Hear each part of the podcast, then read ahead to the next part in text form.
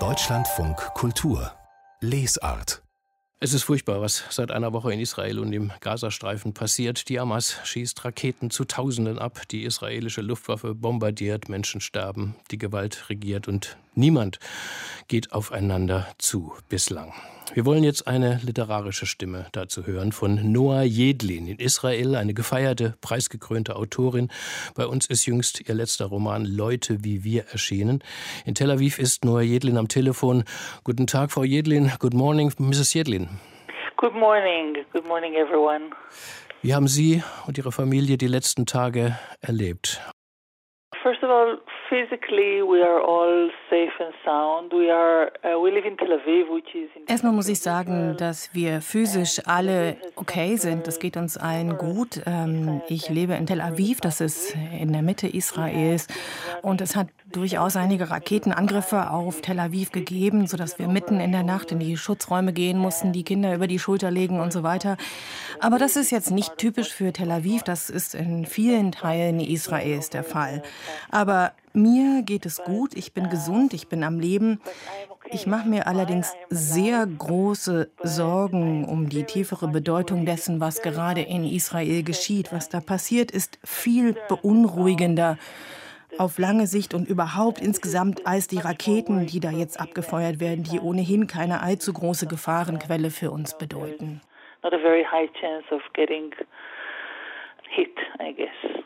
Es ist ja trotzdem die schlimmste Eskalation der Gewalt seit dem Sommer 2014. Wohl auch für Sie. Über 50 Tage wurde damals geschossen. Wenn wir hier in Deutschland den Fernseher einschalten, da sieht es wieder aus wie ein Krieg. Ist es das für Sie vom Gefühl, vom Herzen her? It definitely feels like a war. It feels like a war in two fronts. Es fühlt sich definitiv wie Krieg an. Aber es ist ein Krieg, der an zwei Fronten gekämpft wird. Da ist einmal die Front, an der Israel gegen die Hamas kämpft. Das ist ein schlimmer Krieg, aber das ist nichts Neues. Das ist, wie erwähnt, schon seit vielen Jahrzehnten der Fall, dass dort immer wieder Kriege aufflammen. Das ist eine Front, bei der es praktisch von einer Kampfrunde in die nächste übergeht. Da haben Sie geredet von 2014, dann gab es 2012 und so weiter. Man kann immer weiter zurückgehen. Zwischendurch gibt es auch einmal Phasen der Ruhe, aber es ist kein Ende in Sicht, wenn keine strategische Lösung gefunden wird, wenn sich nicht an dieser Situation grundlegend etwas ändert, wenn wir das nicht langfristig angehen. Dann gibt es die zweite Front, die interne Front. Das heißt, Israels Straßen brennen.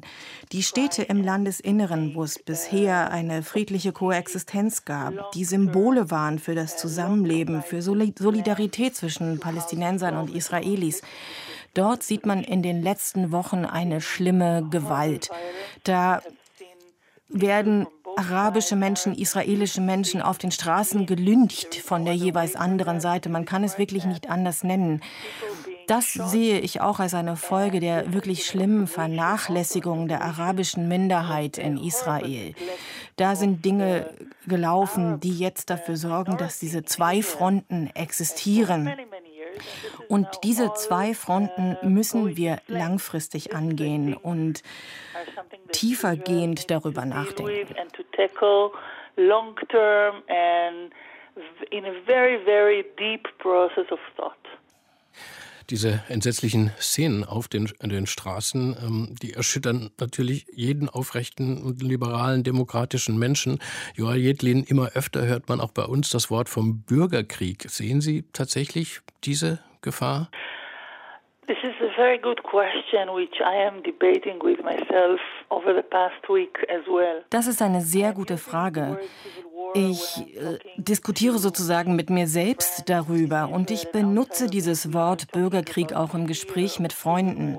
Es gibt diese Angst vor einem Bürgerkrieg, aber wir fragen uns, ob das wirklich eine echte Gefahr ist. Und der Grund, dass wir darüber sprechen, ist, äh, dass es einmal diese zwei Teile der israelischen Gesellschaft gibt, die jüdische Mehrheit und die arabische Minderheit. Das sind die Haupt Konfliktparteien der israelischen Gesellschaft. Aber darüber hinaus gibt es auch noch eine andere Teilung innerhalb der jüdischen Gesellschaft. Es gibt eine wachsende Gewalt zwischen Linken und Rechten innerhalb der jüdischen Gesellschaft. Und da sehe ich auch eine Gefahr für einen Krieg innerhalb der Juden selbst. Und ähm, da gibt es zwischen den verschiedenen Meinungen, den verschiedenen Wahrnehmungen und Ansichten und politischen Anschauungen. Und diese Spaltung wird extrem angefeuert von der aktuellen Regierung. Uns wird beigebracht zu hassen, nicht weniger als der Hass zwischen arabischen und jüdischen Menschen.